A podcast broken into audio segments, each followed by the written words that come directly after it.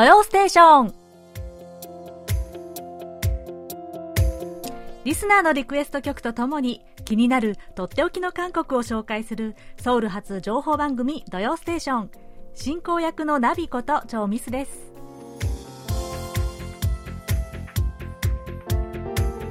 リスナーの皆さんこんにちは。안녕하세요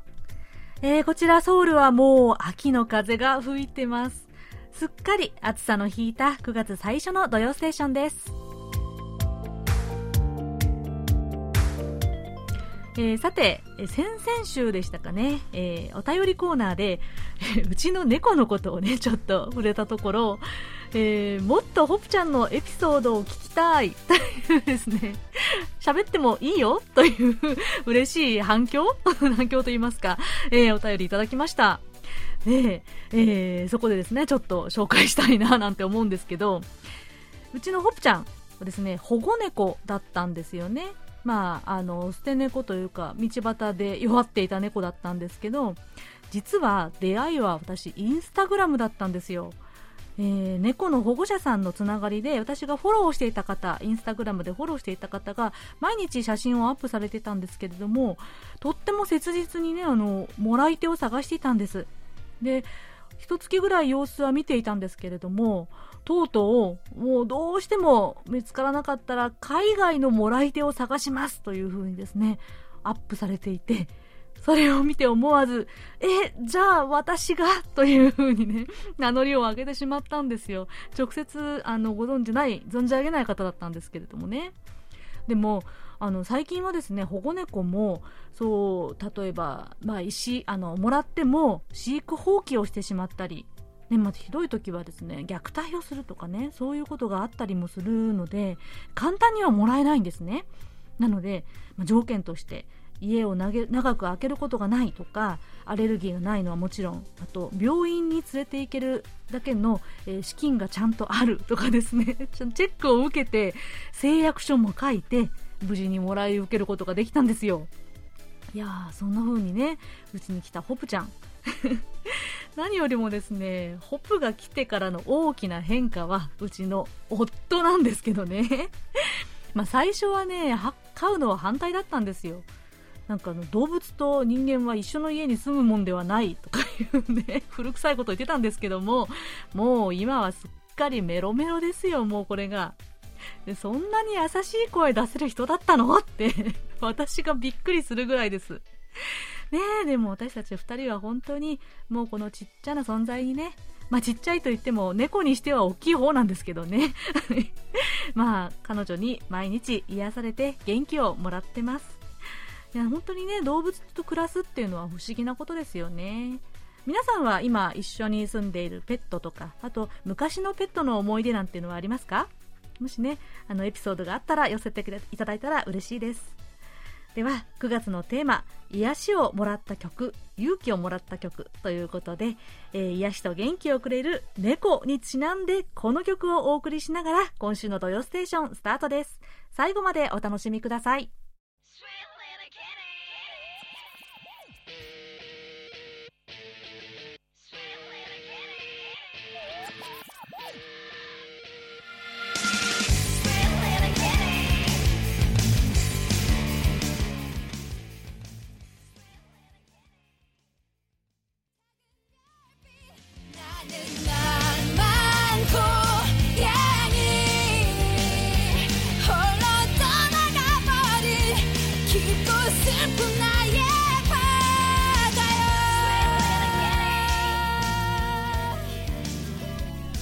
お送りした曲はチェリーフィルターが2002年に発表した曲で「낭만コヤギロマン猫」でした。孤高な猫を歌詞にしてロックな曲調で大ヒットした曲です。今でもカラオケで盛り上がること間違いなしの定番の曲ですね。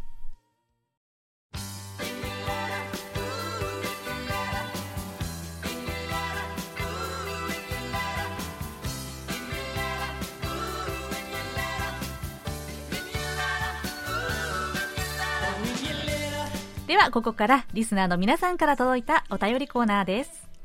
まずは、ラジオネーム、ポンタイビツさん。ナビさん、ひまわりさん、こんにちは。こんにちは。 川柳送りますよろしくお願いします이곡을서울의동지도듣는거야この曲をソウルの同志も聞くのやら この句は日本のミュージシャンバックナンバーの曲を聴きながら作りました。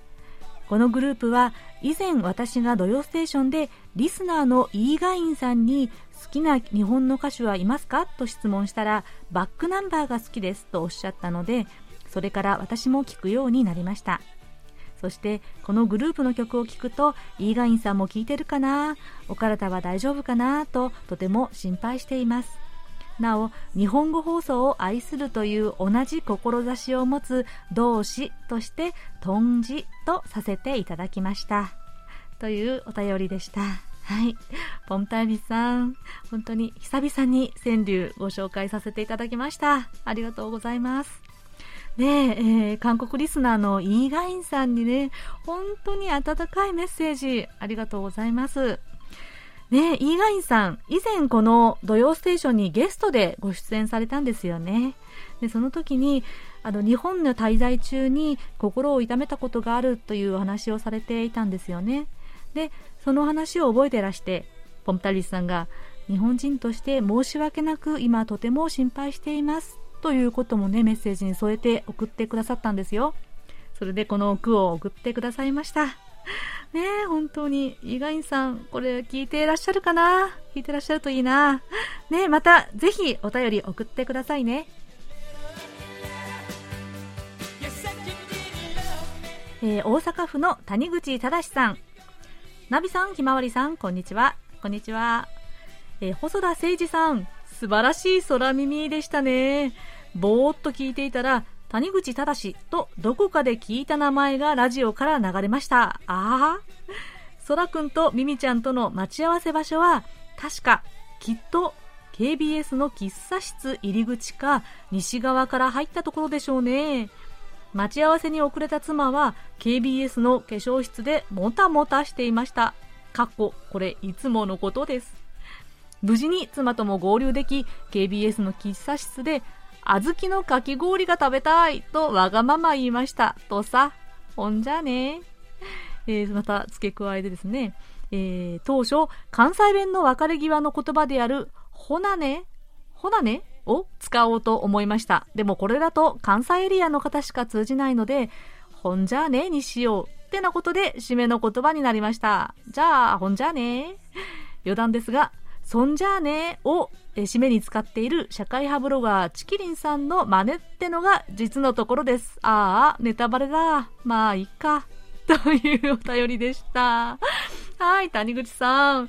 先週の空耳びっくりされたでしょう。そしてですね、いやいや、さすがにおとず、あの、こちらに来訪されたことがある方だけに、ね、具体的な場面説明ですね、KBS の。ね、本当にそらくんとミミちゃんと待ち合わせして会われたような話で なんか楽しくなりますね。えー、で、ところでですね、思ったんですけど、あの、ほなね、関西弁のほなねの代わりのほんじゃあねだったら、えっと、イントネーションは、この前にアクセントが来る、ほんじゃねになるんでしょうか？それこそ韓国語のね、一人で、ほんじゃね一人だね？本じゃね？どっちでしょう？正しいのはどれでしょうか？ねえ、これ正しい発音ぜひ谷口さん今度教えてください。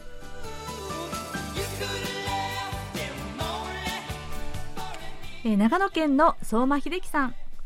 ナビさん、こんにちは。先日は空耳ミュージックご採用ありがとうございました。でも原曲の歌詞と一言も一致するところがなく、全く違ってましたね。ちょっとお恥ずかしい。いやいや、相馬さん大丈夫ですよ。これあの、チャンガラさんのだったんですけれども、それでこそ面白いのが空耳ミュージックです。えっと、続きます。えー、コロナのワクチン接種のお話も出ていましたが、私、20日に2回目の接種を受けたんですが、21日の午前10時くらいから熱が出だして、38.1度まで上がってしまいました。1回目の時は腕を動かすとちょっとおかしいかな程度だったのでもし熱が出ても平熱よりちょっと高いくらいかなと高をくくってたんですがなので当日の初回放送もベッドの中で聞いていました。コロナにかからないためとはいえきついです。今熱は若干高い程度ですが、えー、倦怠感があります。とのお便りです。あ大丈夫でしょうか？はい。でワクチンについてですね。もう一つお便りご紹介しますね。え京都府の関正則さん。ダビさん木津川市よりコロナワクチン接種の前倒しのお知らせメールが8月13日の13時に届きました。ワクチン接種予約枠のえ空きがあるので前倒しで受けられることになりました。8月16日に母がウェブで予約をして無事に完了しました。僕は9月4日の15時45分から近くの小学校ではなく職場近くの小学校で接種します。車の免許を持っていないので母か父が会場まで送ってくれます。とのお便りでした。はい、え、相馬さん関さんありがとうございます。えー、結構ね皆さんもうワクチンを打ったという方も多いようですねで関さん今日ですね予定日ね接種後には十分に休みを取ってくださいねそしてどうか本当に気をつけてください安静にでも小学校でも接種をする場所を設けるんですね。知らなかったです。そして、空きがあって前倒しというのはですね、韓国も同じですね。えっ、ー、と、最近、先月の26日から40代以下の接種が始まったんです。韓国はほぼ年齢順に、あの、こう、順番通りにやっていくので、なので、残余ワクチン、余りのワクチンがかなり出るようになって、ね、前倒しで受けた人も周りでも増えてますね。ねえ、相馬さん、38度の熱なんてお辛かったでしょうね。もう今はもう大丈夫ですか？大丈夫でしょうね。で、あることを祈ってますよ。えー、やっぱり2回目の接種の後がね、かなりきついという方が多いようですね。まあ、いろんな副反応を聞くと、聞けば聞くほどちょっと 恐れをなしてしまいますが、ね、もうおっしゃるようにコロナにかからないようにするためということですしね。あと、あの、かからないのもそうですけれども、万が一にでもかかってしまった時に重症化を防ぐためというのもあるので、ワクチン、うん、大事ですね。うん。で、うちはですね、ちょうどこの放送を収録してる今日、うちの夫が接種をしていまして、そして私は再来週です。の予定なんですね。いやー、どうか無事に済むように、あドキドキしています。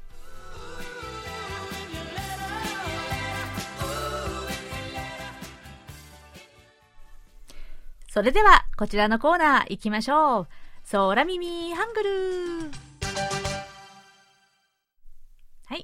えー、今日の空耳は、秋田県のラジオネームたわりんこさんからのご投稿です。今日は空耳ハングルですね。えー、いつものように、韓国人の空くんと日本人のミミちゃんの登場です。ある日二人は中学時代の卒業アルバムを見ていました。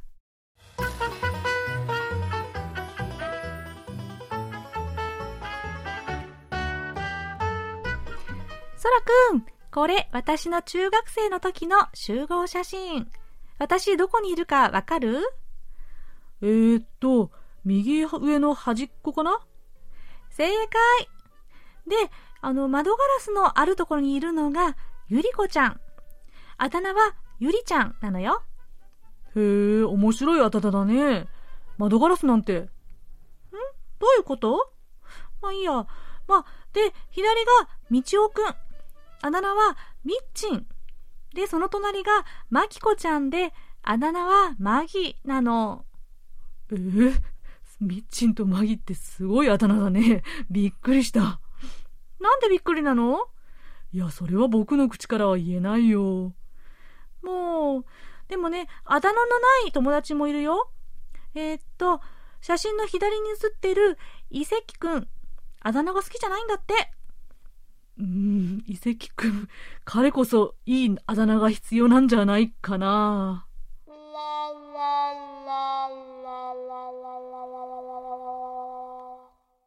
わー、タワリンコさん。いやいや、これは考えましたね。すごい、素晴らしい。4つの空耳が隠れてますよ、これには。はい、わかりましたか？えー、皆さん、あだ名と名前ですね。えー、窓ガラスの側にいるゆりちゃん、お気づきかもしれませんが、韓国語で窓ガラスのことをゆりちゃんと言うんです。ゆり、ガラスですね。ゆりちゃん、えー、ガラス窓ということになりますけれども。そして、ミッチン、マーキー はですね、そらくんびっくりしていますが、ミッチンというのは、狂った、おかしくなった、道だ、のですね、まあ、あの、言葉、意味なんです。なので、まあ、道だ、みちょっそ冗談でですね、みちょっその、なんて言うと、これはですね、良くない言葉なんですよ。でもまあ、あと、あくまでね、親しい仲同士では言うかもしれませんけどね。そして、マッキー、マギ、マギ、マギーという発音に近いですけれども、これは悪魔、サタンなんですよね。そして最後の遺跡くん。遺跡くん。これはよく登場しますね。実際、遺跡さんという方がですね、韓国で自己紹介するときにネタに使うそうですよ。遺跡。これは、この野郎というかなり乱暴な言葉なんですね。いわゆる、よ、よくそいという悪口の一つなんですけれども、えー、まあ、これね、遺跡さん、遺跡くん、こうやって日本語はさらっと発音しないといけないですね。間違っても遺跡くん なんて言ってはいけませんよ。これね。ちなみに、えー、みっちんことみちこちゃんとくっついたらもう完全にアウトです。これは言いませんね。放送に引っかかるので。はい。ということで、えー、今日はタワリンコさんからのご投稿で、えー、ゆりちゃん、みっちん、マギ、遺跡、もうでした。こうやって名前でも言ってもいいのかなと思いつつですね。はい。ありがとうございました。えー、タワリンコさんには、ささやかなプレゼントと私のサイン入りベリカードをお送りします。皆さん、来週も楽しい空耳ハングル、空耳ミュージックのご投稿お待ちしてます。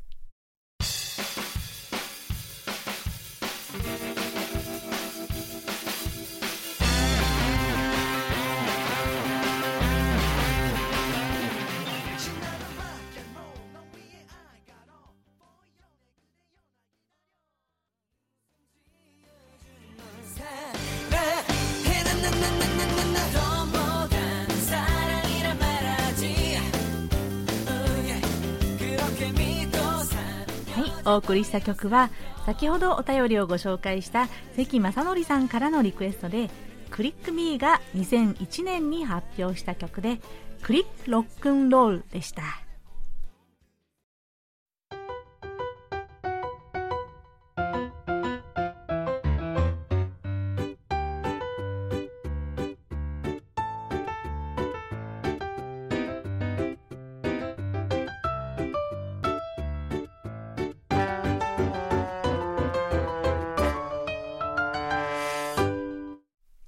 ソウル暮らしの音このコーナーでは韓国の日々の暮らしの中で聞こえてくる様々な音や話、言葉、エピソードなどをお伝えしていきます。今日は久々に言葉シリーズをお送りします。えー、韓国での人の呼び方、特に近しい関係性においてのそれぞれの故障についてお話しします。以前お便りコーナーでもちょっと触れたんですが、夫婦がお互いを呼び合う時に子供の名前をつけてお母さんお父さんをつける。例えば子供の名前がジミンだったら地味のま地味なっぱと互いに呼び合う。というのをお話ししたのを覚えていらっしゃるでしょうか。そしたらリスナーの方々からも結構反応がありましたね、えー、日本では幼稚園の仲良しの家族同士とかとかね、が構想を呼ぶこともあるけれども、夫婦同士では呼ばないね、というのがほとんどでした。では、夫婦の間で、こういう、何々おんま、誰々あっぱという呼び方以外の呼び方はというのを考えてみると、まあ、一番一般的なのは、予防、または単身という呼び方ですね。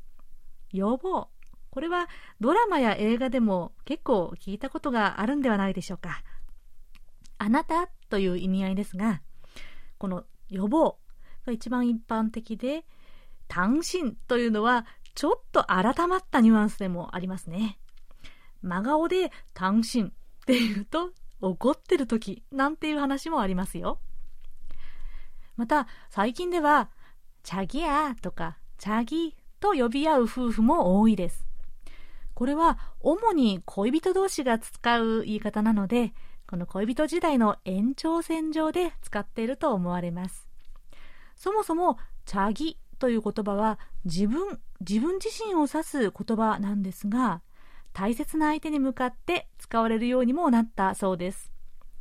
恋人同士が特別な甘い意味合いを込めて、そう、ちょうど、ダーリンみたいな感じで、チャギヤと呼ぶこともありますし、また、とても仲が良かったり、あと可愛がっている年下の人を親しみを込めて、チャギヤと呼んだりもします。え恋人同士の呼び方といえば、私がちょっと不思議に最初は思ったのは、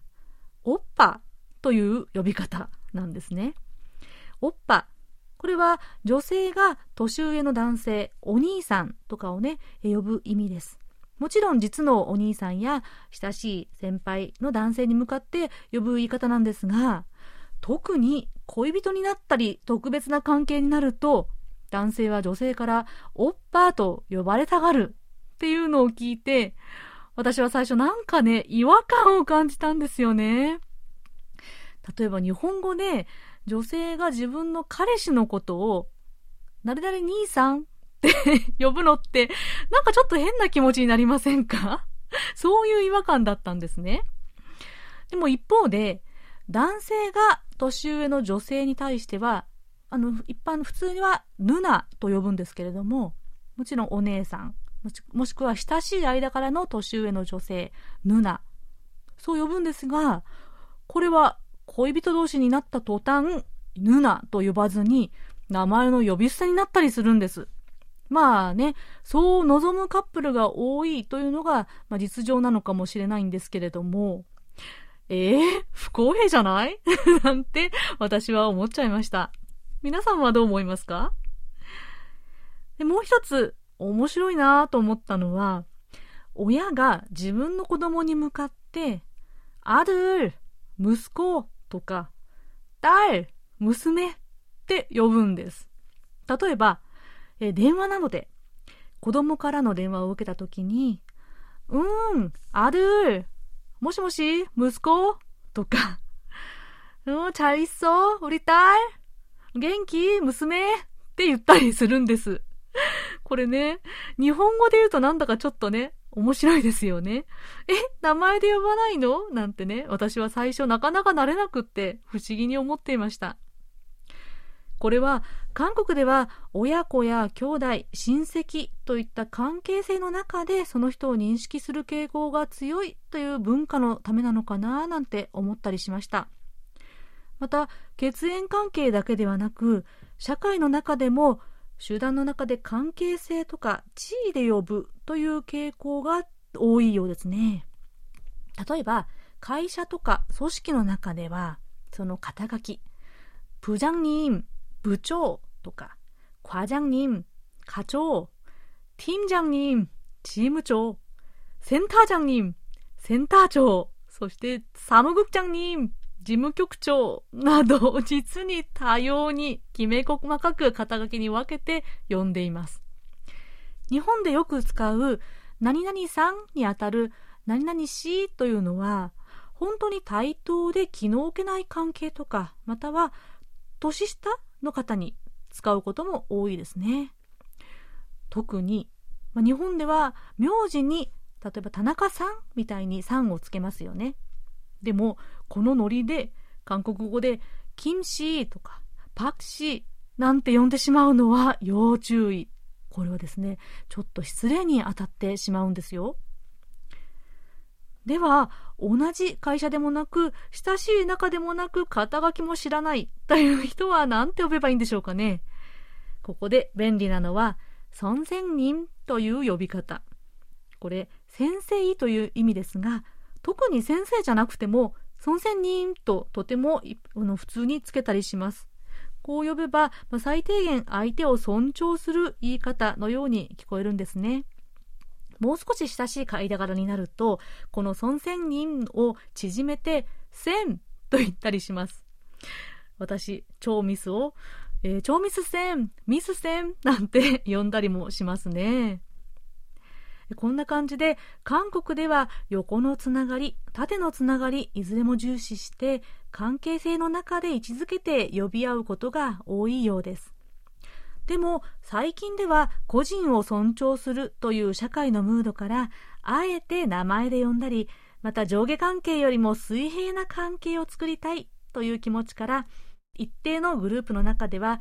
ニックネームで呼び合うという傾向も増えているそうです。どっちが心地よく感じるのかは、それぞれが育った環境や習慣によって違うかもしれませんね。ということで、今日は韓国での関係性における呼び方、呼称についてお話ししました。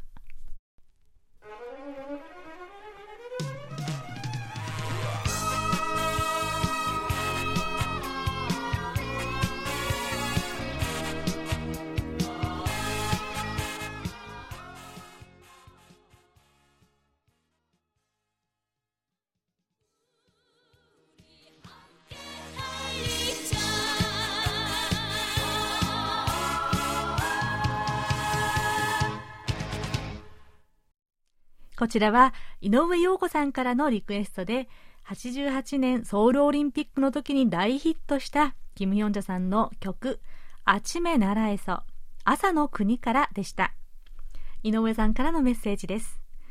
9月のテーマ、癒し、励まされた曲は、ソウルオリンピック参加、キム・ヨンジャの朝の国からです。聴いていて元気が出る、励まされる曲です。韓国ドラマ、応答せよ1988の中で、日々の暮らしは大変でも、みんなが同じ方向を向いて頑張ってる様子は、パルパルソウルオリンピック開催国として勢いを感じました。とのメッセージでした。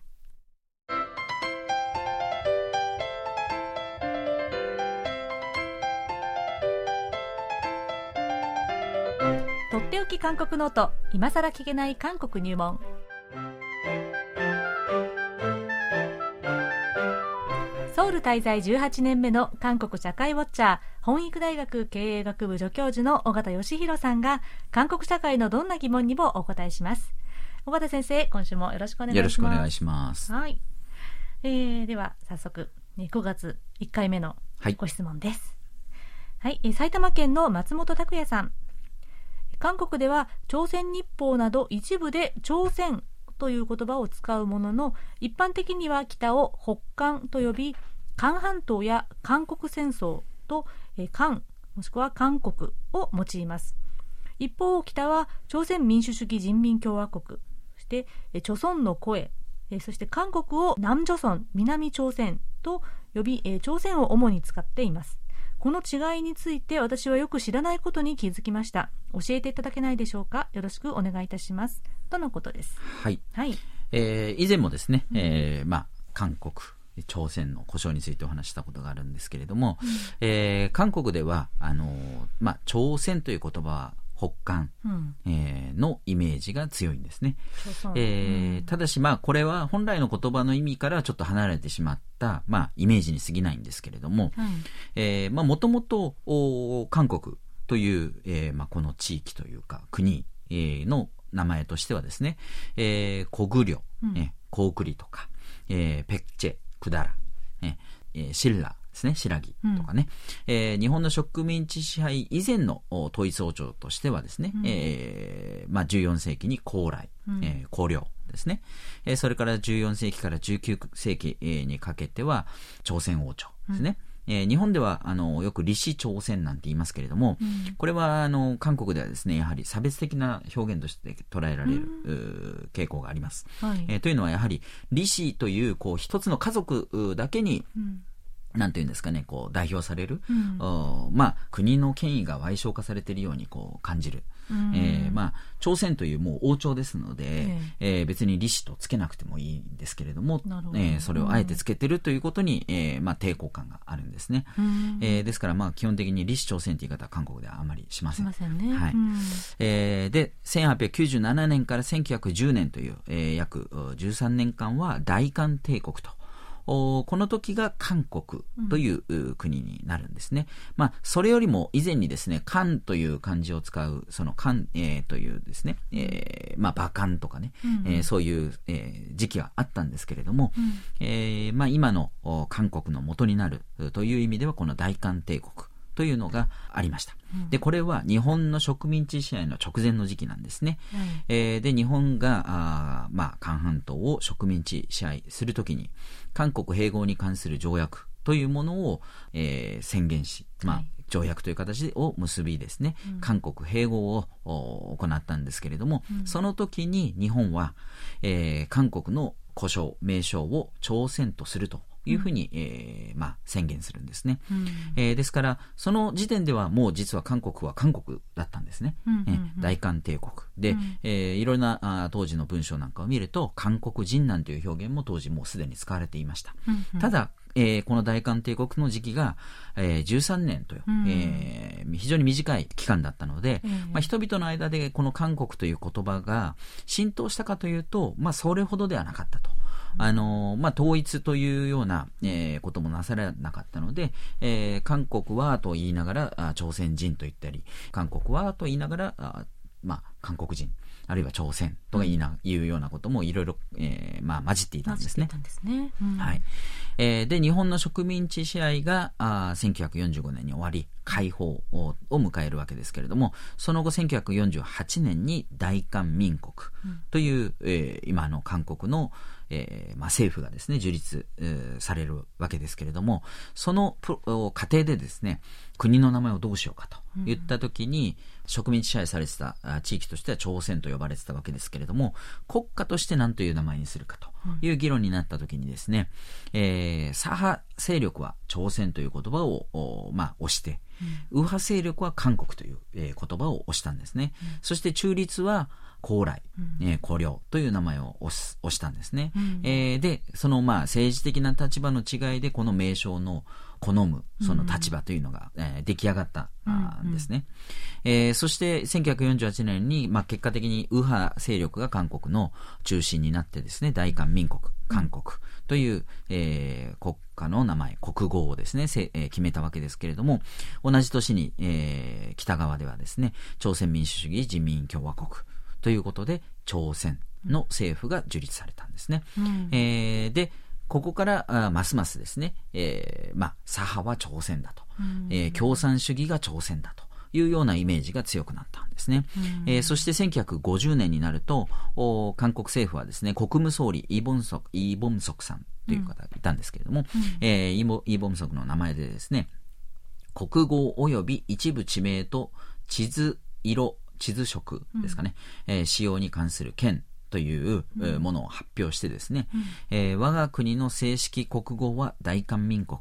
や、使用のお便宜上、えー大韓または韓国という略称を使うことができるが、北韓傀儡政権との確然とした区別をするため、朝鮮は使用できないというふうに、えーしたんですね。えーさらに、朝鮮という言葉あについては地名にも使用できないと。おそして、えーこれもちょっと面白いんですけども、政治区分地図において、我が国の色は緑とし、赤は使用できず、というふうにしてですね、地域によって地図に使う色もお決めていったんですね。で、まあ、この時に、まあ、あの、明確にそこでは書いていないんですけれども、赤をで、えー我が国、大韓民国を示すということはしちゃいけないと。まあ、いわゆるこの赤っていうのは共産主義の、おイメージえーになるんだと思うんですね。えええーですから明確にこの時、えーまあ、朝鮮という言葉は、えー北韓、えー共産主義勢力のものだと。まあ、赤という色とともにですね、えーこのお韓国では使わないようにしましょうということを宣言しているんです。うんえーで、まあ、現在残っているのはですね、まあ、伝統のある、まあ、固有名詞としての朝鮮日報とか、ウエスティン朝鮮というホテルとかね、あと朝鮮大学校っていうあの大学がありますけれども。ありますよね。はい。まあ、そのぐらいでしか残ってないんじゃないかなということで、えー、朝鮮という言葉はここではあまり、えー、ほとんど使わなくなっています。逆にこの、これらの名称はなぜ残ったんですかね？えー、まあいろいろあったんですけれども、うん、あの、あったようなんですけれども、うん、えー、やはりまあ固有名詞としても定着しているので、うん、えー、これでいいだろうと。こういうのが、まあ、あの、慣習的に、えー、許容されたということのようですね。はい。はい。で、えー、日本では、あの、まあ、朝鮮という言葉は、あの、韓半島を指す言葉、あるいは民族を指す言葉として、普遍的な名称として認識されていて、えー、逆に韓国というと、大韓民国に限定されると。まあ、1948年以降の、しかも南側だけの一部を指すというふうにこう認識されて、えー、いると思うんですけれども、うん、先ほど言ったように大韓帝国の頃、大韓帝国というともう韓半島が一つだったわけですから、うん、その時も韓国と言われていたわけなので、うん、まあ、そこに、えー、まあ由来すると考えればですね、日本での認識も、まあ、必ずしも正確ではないんじゃないかなと。いうふうに言えると思うんですね。まあ、植民地化の過程でですね、日本がその韓国という名前を使わせないで朝鮮というふうにあえて、うん、えー、名称を変えたというのは独立国家としての韓国を否定するという意味があったはずなんですね。うん、えー、日本の一部の地域に過ぎないという意味で朝鮮という言葉を、まあえー、一方的に、えー、まあ、あの強要したと言えると思うんですけれども。うん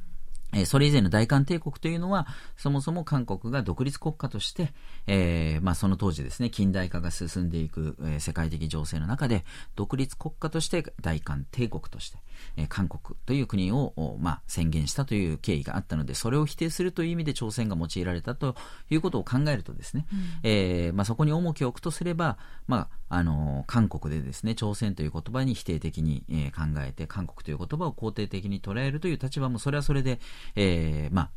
一理あるのかなと思うんですね。うんうん、えー、で、韓国では民族の名称としても、韓国人とか、あるいは漢人というふうにですね、言ったり、あるいは漢民族なんていう表現がもう今は一般的になっていると。いう状況です、うんうん、えー、また植民地期以来のその差別意識というのが、えー、ありますので、うん、朝鮮人という、まあ、日本語で言うとですね、カタカナの朝鮮とか、カタカナで、うん、えー、言う朝鮮人のイメージというのが韓国でも広くこう共有されていてですね、うん、もう朝鮮人という言葉そもがそもそも差別語だというふうに認識してしまっている人もいるぐらい、うん、えー、なんですね。うん、えー、ですから、あの日本の感覚でですね、えー、朝鮮半島とか、朝鮮の人たちなんていう言い方をするとですね、それはもう私たちを、まあ、卑下して言ってる言葉だ、なんていうふうに感じる人も、えー、少なからずいるというところはまた、えー、ちょっとねじれてきてしまっている部分かなと思うんですね。そうですね。はい。うん、えー、また、あの、最近の話で、えー、ですね、うん、えー、韓国の格差社会なんかが言われている中で、うん、えー、ヘル朝鮮なんていう言葉が出てきてますよね。うん、ヘル朝鮮ですね、うん、えー、これはヘルは地獄という意味ですけれども、うん、あ韓国社会がどんどんこう住みにくくなっていると、経済格差が広がって、えー、自分たちがなかなかあの、まあ、報われないと。うん、そういった時にじ、えー、韓国をですね、卑下する形で言う言い方として、ヘル朝鮮って言うんですけれども、これは、うん、えー、地獄のような韓国じゃなくて朝鮮。要は、えー、もう王朝時代のような、えー、時代遅れの、うん、えー、まあ、ふ、もう、なんていうんですかね、新しくない、うん、今時じゃないっていうようなあ意味で、この朝鮮っていうのを使ってるというところも、えー、なかなか朝鮮に対するという言葉に対するね、うん、えー、否定的なイメージというのが韓国で、えー、広く浸透しているというのが伺える部分じゃないのかなと思います。なるほどですね。はい、ありがとうございます。確かにね、朝鮮という言葉、名称、そして韓国という名称が日本の感覚とだいぶ違うというのがあるので、ちょっとね、分かりにくい部分かもしれませんね。そうですね。日本語で言う、まあ、ミスさんなんかも在日朝鮮人なんて言い方をしますけれども、うんはい、それをそのままチェイル朝鮮人って言った時の日本語での捉えられ方と韓国語での捉えられ方がまたちょっとやっぱり全く同じとはなかなか言えない部分があったり、うん、えー、まあ、聞き手の側のですね、うん、えー、まあ、先入観だったりっていうのいろいろあって、うん、単純に言葉をね、同じ漢字を使ってるだけに置き換えることの弊害っていうのもあったりして、難しい問題だなと思います。そうですね。はい。なかなか難しい背景までも、えー、わかりやすく解説していただきました。ありがとうございました。はい。えー、今日は、えー、韓国、そして朝鮮という故障呼び方の、まあ、違いについて、韓国におけるですね、えー、について、えー、わかりやすくお話をいただきました。ありがとうございました。はい、ありがとうございました。はい、えー、岡田さん、それでは来週は？はい、引き続き、今更聞けない韓国入門ということで、はい、えー、今、ヘル朝鮮なんていう言葉を紹介しましたけれども、うん、まあ、あの、それと少し絡んでくる、韓国は先進国なんだろうかと。いう、えーまあ、経済的なあ韓国の状況なんかについてお話ししたいと思います。なるほど。なかなか深そうですね。はい。期待しております。はい。とっておき韓国ノート、今更聞けない韓国入門宛てに皆さんどうぞお気軽にご質問をお寄せください。質問が採用された方には、尾形さんのサイン入りベリカードとささやかな記念品をお送りします。今週はご質問を送ってくださいました松本拓也さんにお送りします。さて、9月に入りましたので、今月のカレンダーです。まず9月3日は放送の日、パンソンエナエ。1947年9月3日に国際無線通信会議で韓国が HL という国際呼び出し符号コールサインの使用が認定された日となっていますそして9月11日911ですね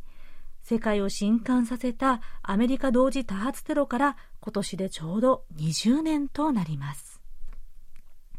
そして9月18日は青年の日若者たちの権利保障と発展のための日として、毎年9月の第3土曜日が青年の日に指定されています。そして9月21日は中足。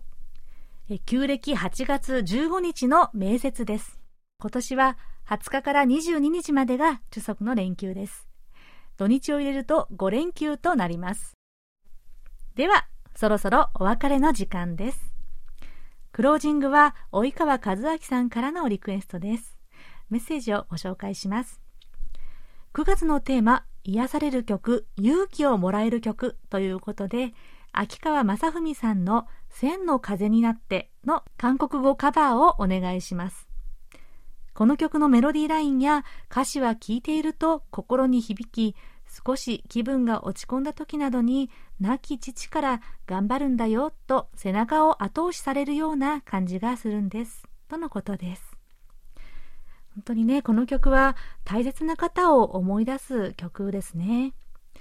この曲、えー、韓国語カバー曲はセオル号事件の直後に痛みを慰める曲として韓国で広まりました。私もこの曲を聴くとちょっと胸が詰まってしまいますそれでは、イミョンジュさんの歌う、チョンゲイパラミテヨ、千の風になってをお聴きいただきながら、今週の土曜ステーションお別れです。お相手はナビこと超ミスでした。それではまた来週もお会いしましょう。あにょいげせ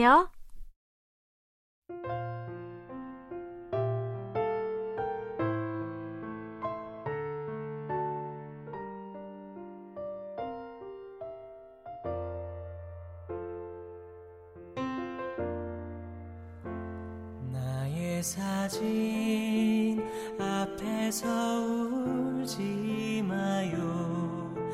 나는 그곳에 없어요